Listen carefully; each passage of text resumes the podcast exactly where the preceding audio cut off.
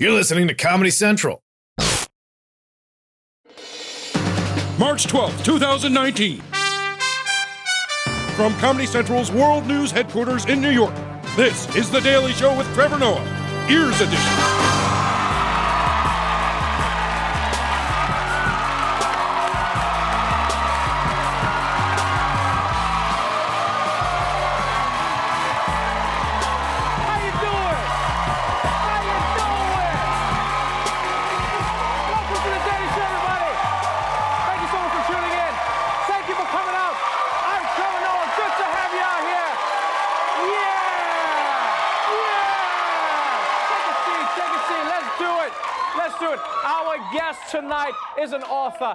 Activist from the hit show Top Chef. Padma Lakshmi is joining us, everybody. It's gonna be so much fun. Also on tonight's show, Mitt Romney is an alien, an election in North Korea, and the women behind the worst men in history. But first, there's a lot of news that needs your attention today.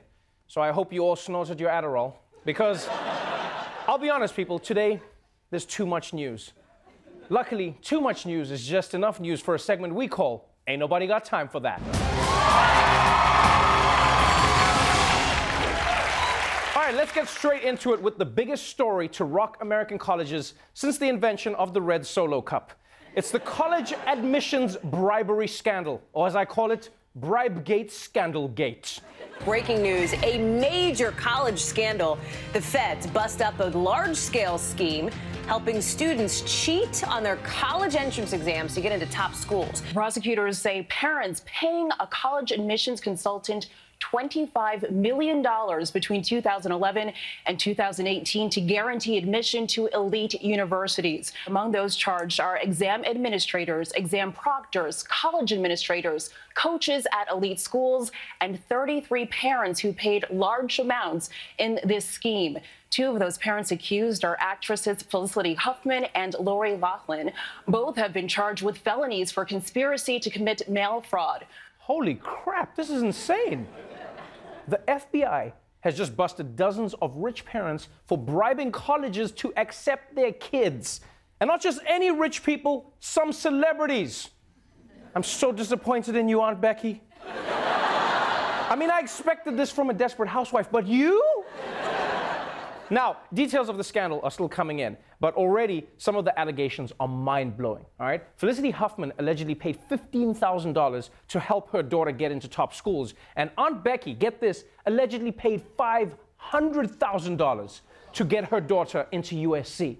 And my only question is when does the bribing stop? Right? If you bribe to get good test grades, then surely you have to bribe the administrators, right? But at some point, people are going to figure out that your kid is stupid.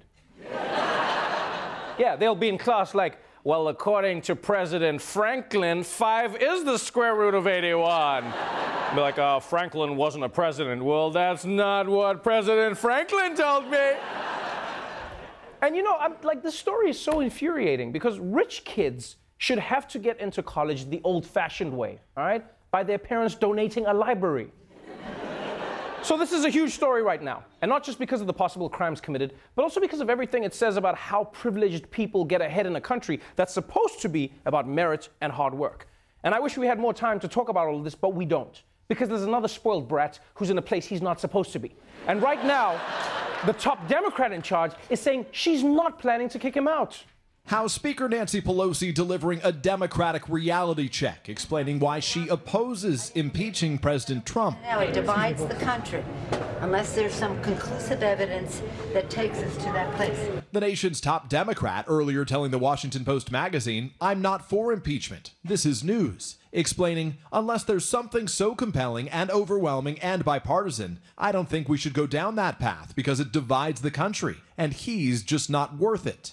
Wow, he's just not worth it? Oh, either Nancy Pelosi has gone soft, or this is brilliant reverse psychology. Yeah.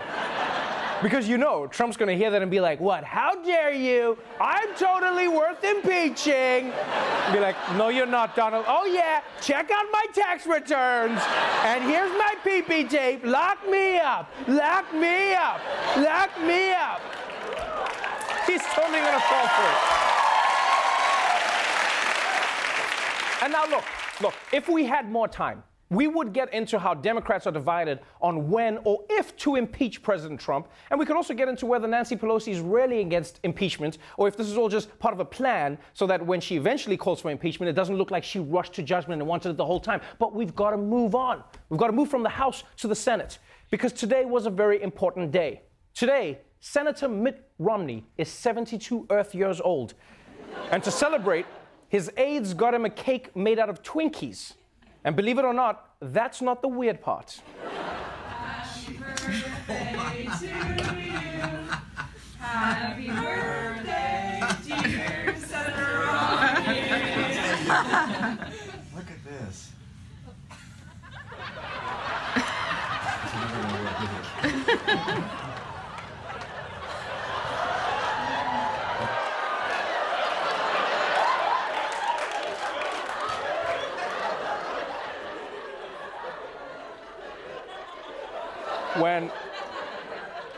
When the laughter died down in that clip, that's when everyone realized they were standing next to a serial killer. they were like, it's the twin. because I'm sorry, blowing out candles one by one, I think we can all agree is extremely weird. And I'm not gonna lie, he did it with such rich white man confidence that I started wondering if I've been doing it wrong my entire life. Like he was just like, here we go, that's how you do it. And, and I was like, yeah, that, that's how we're supposed to be doing it. And look, I mean, the cake is really cool, and I do get why Mitt Romney likes Twinkies. They're exactly like him. White's on the outside, but somehow even whiter on the inside. now look, I'm not gonna lie. I would love to spend the entire show talking about Twinkies and then at the end bring out like a giant Twinkie cake. But we just don't have the time or John Oliver's money. So we gotta move on to the major story that's got the NBA shook. It involves a basketball player threatening to beat up a fan and his wife. Now to an ugly confrontation last night in the NBA. It happened during a game between the Utah Jazz and the Oklahoma City Thunder in Salt Lake City when Thunder guard Russell Westbrook got in a shouting match with some Utah fans.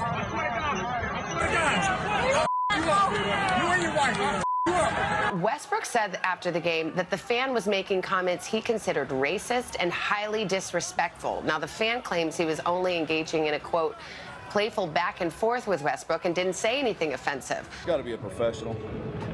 I mean, it, it- she was sitting down the entire time. Me and him were just, it was actually, we were kind of having fun, to be honest. Okay, first of all, Russell Westbrook, you can't threaten to beat up a woman, all right? This is the NBA, not the NFL. And secondly, and secondly, to that fan, you can't be talking trash to a seven foot tall human being and then be surprised when he reacts. Like, you know, you know what I honestly think happened here? This fan forgot that he wasn't at home watching the game on TV. That's what happened. No, because when you watch sports on TV, you yell at the screen all the time. Yeah. But then when you're there live, the people can hear you. Like, I remember the first time I went to an NBA game, the ref made a bad call, and I was like, open your eyes, ref! And then he turned and I was like, what did you say? And I was like, "Ah, ah, nothing, just enjoy your whistle, mister. And now, look, if we had more time, we could do a whole show discussing whether or not fans have the right to say whatever they want to players and whether players should be expected to just brush it off because it's their job and they get a lot of money. But we don't have the time for that because of another giant story. I'm sorry, another story about a giant. Mayor de Blasio is taking some heat for spreading his arms, sort of flapping his arms, to R. Kelly's iconic song, I Believe I Could Fly, while visiting a church in South Carolina over the weekend.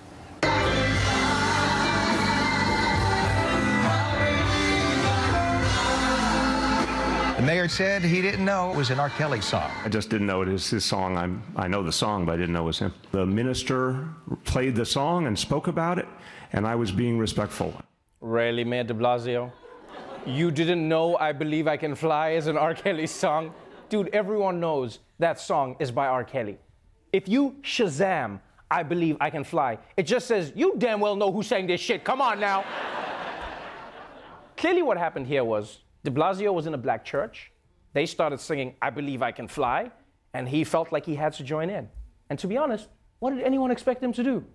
What do you want him to do? Did you start chastising the black people in the church? Did you want him to be like, stop that, pedophiles, pedophiles, you're all pedophiles?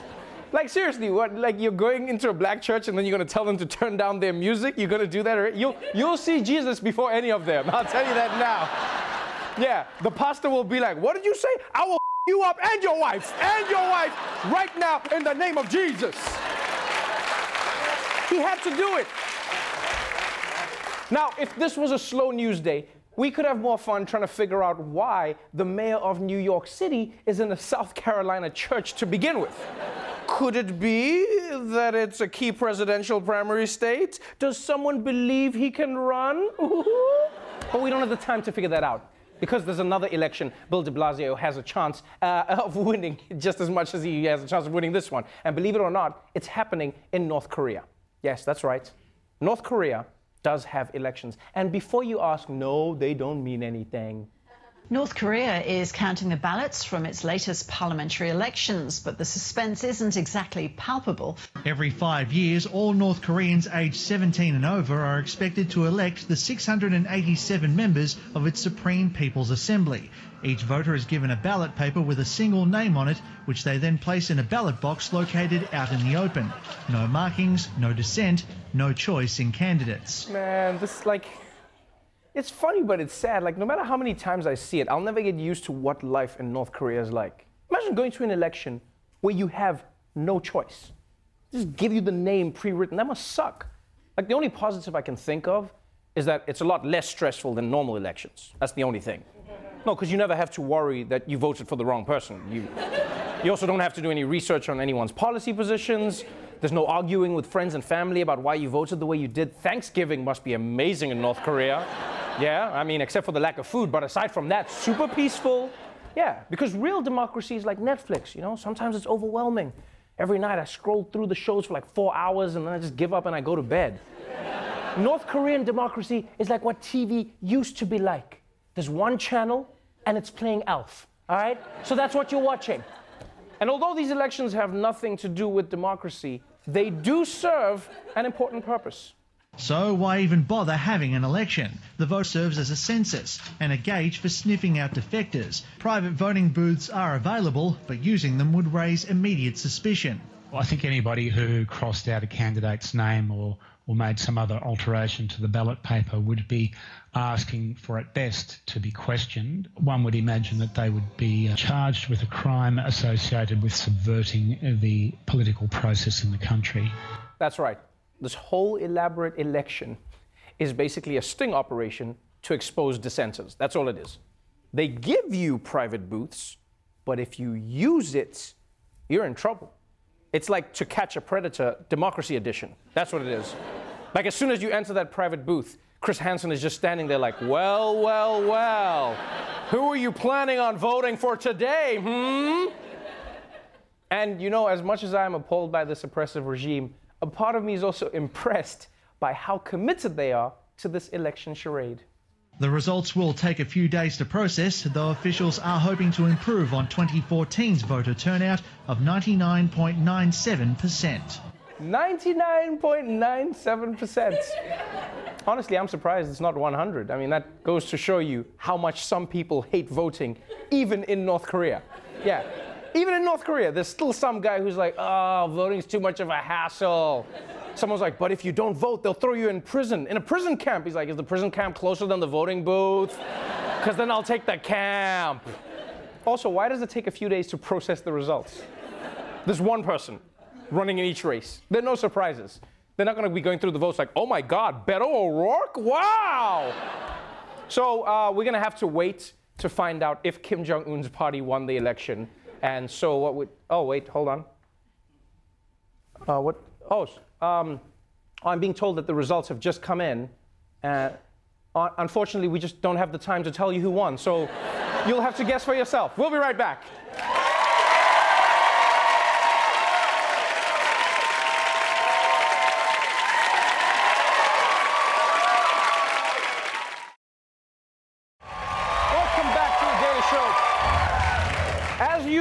And as you should know, March is Women's History Month. The month, that's right, the month when all historic female heroes drink for free. For more on this, we're joined by our senior gender issues correspondent, Desi Lydic, everybody.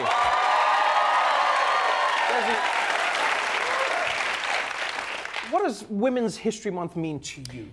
Well, Trevor, during this month, I like to celebrate the stories of impressive women that have been overlooked. It's not his story, it's his story. Took me forever to come up with that.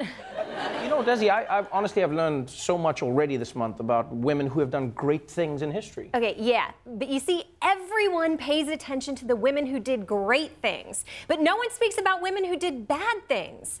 For example, everyone's heard of Benedict Arnold, right? He was the general who betrayed America during the Revolution, the greatest treason in our history up until Tristan Thompson. But you probably haven't heard of Benedict's wife, Peggy Shippen Arnold. Now, she was actually the one who encouraged him to turn on America and help plan his treason with British officials. You know, it's, it's like they say the couple that betrays together stays together. And there is nothing hotter than treason sex, trust me. I don't even know what that means, but that is really fascinating, Desi. I, I had no idea about the role that she played. No, of course you didn't. You're a man. I didn't know either. I saw it on a Snapple cap at lunch today. That's a weird Snapple cap. Yeah. Here's another one. We all know who Alexander the Great was the ruthless king, bloodthirsty conqueror, sideburns aficionado. But he only got to do all of that because of a woman, his mom, Queen Olympias. She wanted her son to be king so bad, she had her husband and his other wife assassinated. She schemed so her child could have a better life, like a Macedonian Aunt Becky. You know, actually, Olympias inspired me to break into my son's school and destroy the other kids' science projects. Sorry someone trashed your volcano, Timmy, but I too am raising a king. Desi, you, you can't break into a school and vandalize children's homework. Oh, wow. Trevor, you're gonna tell a woman what she can and cannot do with her body? Wait, no, no, no, no. What you did was a crime. Well, you know, you know what else used to be a crime? Women voting, huh? Right, ladies? Yeah. But you know what? I'm glad you brought up crime because women can do that too. People always talk about Machine Gun Kelly, one of, one of the most notorious gangsters during Prohibition, but nobody's ever heard of his wife, Kathryn Kelly. She helped him scheme, she helped plan his kidnappings, she even gave him the gun he was named after. You know, before her, everyone called him Finger Guns Kelly. Wow, this is really fascinating. You're opening my eyes. Like, even when it comes to bad things, we tend to erase the contributions of women from history. Yeah, and it's still happening today. Just look at Facebook. Fake news scandals, helping Russia spread propaganda. They even sold all our dick pics to Steve Bannon. And every time something goes wrong, people blame Mark Zuckerberg. But their COO, Sheryl Sandberg, deserves just as much credit. Everyone's dragging his name through the mud. I am so sick of people refusing to say something bad about women on the internet. Desi, it, it almost sounds like you admire these bad women. I admire all women. But there is one woman I admire above all. She is my number one evil heroine. I mean, I guess heroine's the number one evil heroine, but this lady comes close. Trevor, when you think of pirates, you think of Blackbeard, Captain Kidd, or whoever's the captain now. But the most successful pirate of all time was actually a woman, Zheng Yi Sao. In the 1800s, she had 80,000 sailors, 1,500 ships, and took more pirate fortune than Johnny Depp's lawyers. But get this. When the Chinese Navy finally caught her, she talked her way out of jail, got amnesty, and then opened a casino. Boom! She went from being a criminal tyrant to a legal casino owner, a move historians call the reverse Donald Trump.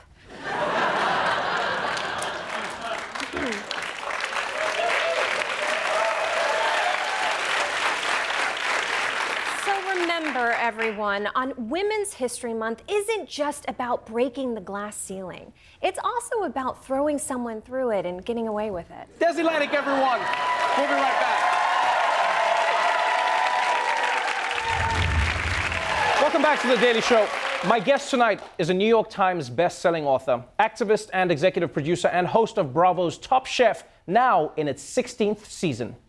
Please welcome Padma Lakshmi.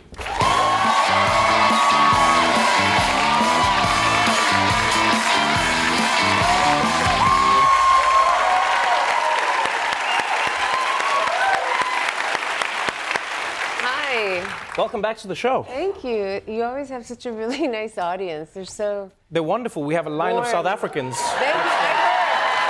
That's how it. That's how it happens. Lots of good Indian food in South Africa. Yeah, we actually have tons of Indian food in mm-hmm. South Africa. We have the highest population of Indians outside of India. A lot of people don't know that about us. Really? Yeah, yeah, well, that's us. Gandhi started in South Africa. Yes, that's true. Yeah, so a lot of people. So thank you. Yeah, so uh, that's just uh, oh, my pleasure. Uh, I made them all. Uh, welcome back to the show. Thank you. Congratulations, uh, season 16 of Top Chef, and this is going to be the season finale. I have to ask.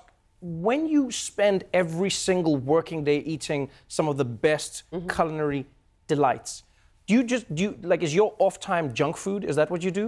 I mean, it's not junk food, but it's really simple food. Like Right. I just want toast, or I want chicken soup, Yes. or mashed potatoes. So not with like the drizzling thing on the thing. No, yes, exactly. When you eat that much, uh, and it's not that I'm eating a lot. I'm- Right. I am eating a lot, but I'm eating a lot of all these different things. Yes. So then your stomach starts to feel a bit murky at the end of the day. So when I come out of Top Chef, I just want the plainest, simplest, cleanest food. A lot of salad. Right. A lot of vinegar. You know. Just something that like takes you away because the food is really amazing, and I you you've become associated with delicious food all around the world. I mean, because of the books you've written, Yeah. because of the shows that you've done. Do you have a favorite food? Is, is like is there something where you go like that is what I look forward to, or you, are you just sick of food now? I mean, I know I'm not sick of food. I mean, I think that's why I'm um, uniquely qualified to do my job. Right. You know, I have an endless appetite and a curiosity, and um, I genuinely like simple things like fried chicken. That's that would be a nice treat. Or Right. I would have like just lentils and rice. That was very boring, but it's my comfort food. Um, I just like sometimes a toast with peanut butter. I'm in that like weird kick now. Yes. But I have to stop eating it because pomegranate season is over. I've got a lot of for that. You you So. you've uh, you you've uh, created quite a stir online because you you've started this trend on your Instagram of um, just eating food. Dare I say, extremely seductively. Um, oh no no! You judge me. Watch the video and then you t- watch. Here's here's one of the videos and you tell me what you think. Okay.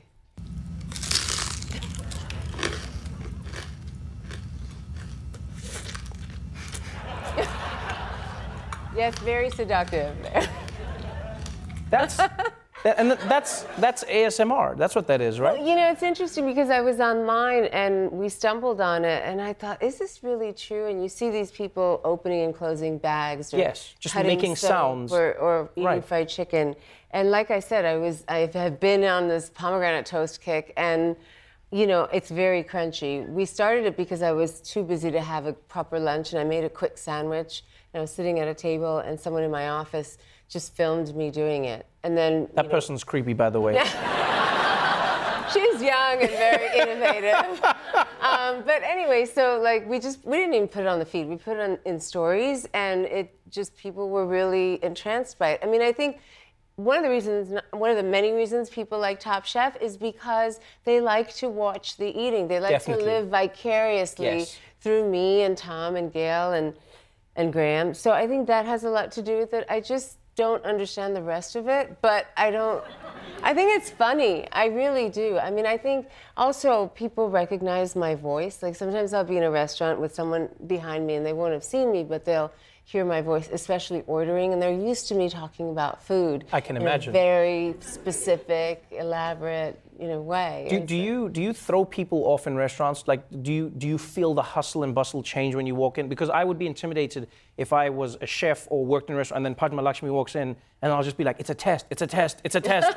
do you do you feel that, or is everyone just like that? No, I mean, I, I, I get treated very well, as you would expect, at Right. restaurants, and you know, usually they know I'm coming, but I don't, I don't, because I'm not judging them. You know, I'm in their restaurant. Yes. What is hard, and I know it's a high class problem, but is that they send a bunch of things from the kitchen, like little gifts, That you didn't order. that I didn't order, Ah, and compl- compliments of the chef. That's yeah, what they say. Which is really nice, except now I feel, you know, I have to eat it because I don't want to hurt anyone's feelings. And I really did want to eat light, especially if I've just come off Top Chef. Right. You know? But as you, I you should said, make it a- instead of instead of feeling bad and eating it. If you don't want to eat it, you should just pull like a judgy move. So you should get the food and then be like, "I like your presentation, but I feel like the display doesn't match the flavors and the Or just do something like that, and they'll be like, plating "We doesn't yes, warrant a it- taste." You see, the Yeah. plating doesn't warrant a taste, exactly. and then you, then they'll be like, "I'm so sorry, I'm so sorry." um, your food has taken you around the world. The food that you love comes from Mhm. around the world. You've always talked about how food can connect us as human beings. Yeah. And now you've taken on uh, a, a new uh, role as, as an ACLU ambassador, which is really amazing. You're focusing on immigration and women's reprodu- reproductive rights. Yes. Th- These, these are really uh, powerful issues that are close to your heart. And you travel speaking about that, and now you're going to be taking on that role. What, what is your goal? What do you hope to achieve in, in this role? Well, I've been working with the ACLU in this capacity for three years, but I mean, now I'm also starting to work with the UN. So it, the Goodwill Ambassadorship is a direct outcome, I think, of working with the ACLU and speaking out about immigration. It's a issue that it's an issue that's very close to my heart. Right. You know, I'm an immigrant. I really came here with my mother, much like these people at the border Yes. with hardly anything. And what you have to understand is that if a parent takes a child on a dangerous journey, puts them on their back, is willing to walk across deserts, that's because the place they're leaving is worse and more dangerous. And I just think we have plenty to share. And if you look at all the contributions that immigrants have made, you're basically looking at what America is today, in whole, full stop. The, um, There's no crisis. There's no crisis. The only crisis is that we have a lunatic with a lot of power. that, is the, that is the only crisis. He also eats his steak well done, just so you know. I'm I mean, not surprised. Not that you needed another reason to call him a lunatic, but yes. Probably with ketchup as well. Oh yes, he does. Really? No, yes. No, that. I, oh, you, you don't. You didn't know that? I'm trying not to pay attention to No, him really. so much. he eats his steak well done with ketchup, for real. Really? That's a real, real thing that the president does. Yeah, that's. Uh... um, before I let you go, let, let's talk a little bit about some other causes that are close to your heart. One of the genuinely, um, it was it was provocative, heartbreaking, and brave moments that I, that I witnessed was. Um, when you came out, and it was really tied to the Me Too movement in and around the Brett Kavanaugh, uh, you know, the, the confirmation hearings, you, you, you wrote an op ed in the New York Times talking about your Me Too story, your Mhm. story of, of being ashamed to come out and you're having to face, you know, what many women face in the Mhm. world. Why do you think it's so important to share those stories now? And what do you think we could be doing better to enable other women to tell those stories to try and eradicate the scourge of what the Me Too movement is fighting against? I think we really have to support our victims, whether you know they wind up being the perpetrator winds up being guilty or not. It doesn't matter. You know, there's I don't know any person, any woman who would come forward and and say I, you know, this happened to me if it wasn't true, because the trauma that you go through after you report is quite substantial, and I had nothing to gain and even more pain, you know, to experience if I had spoken up at 16. Right. And I think if I had been in a different climate, I would have felt able to come out. And I had every sign from um, all around me that I shouldn't speak up. But now I'm in a different moment in my life. I'm at peace, I'm serene, I'm strong, I'm not a child. And the world is different.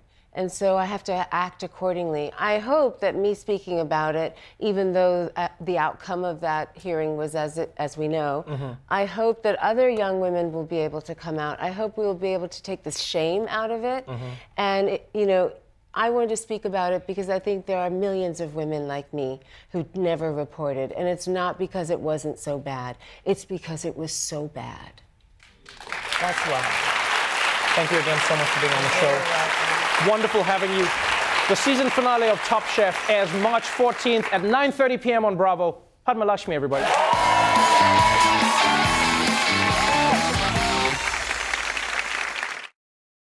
The Daily Show with Trevor Noah, Ears Edition. Watch The Daily Show weeknights at 11, 10 Central on Comedy Central and the Comedy Central app. Watch full episodes and videos at thedailyshow.com. Follow us on Facebook, Twitter, and Instagram, and subscribe to The Daily Show on YouTube for exclusive content and more.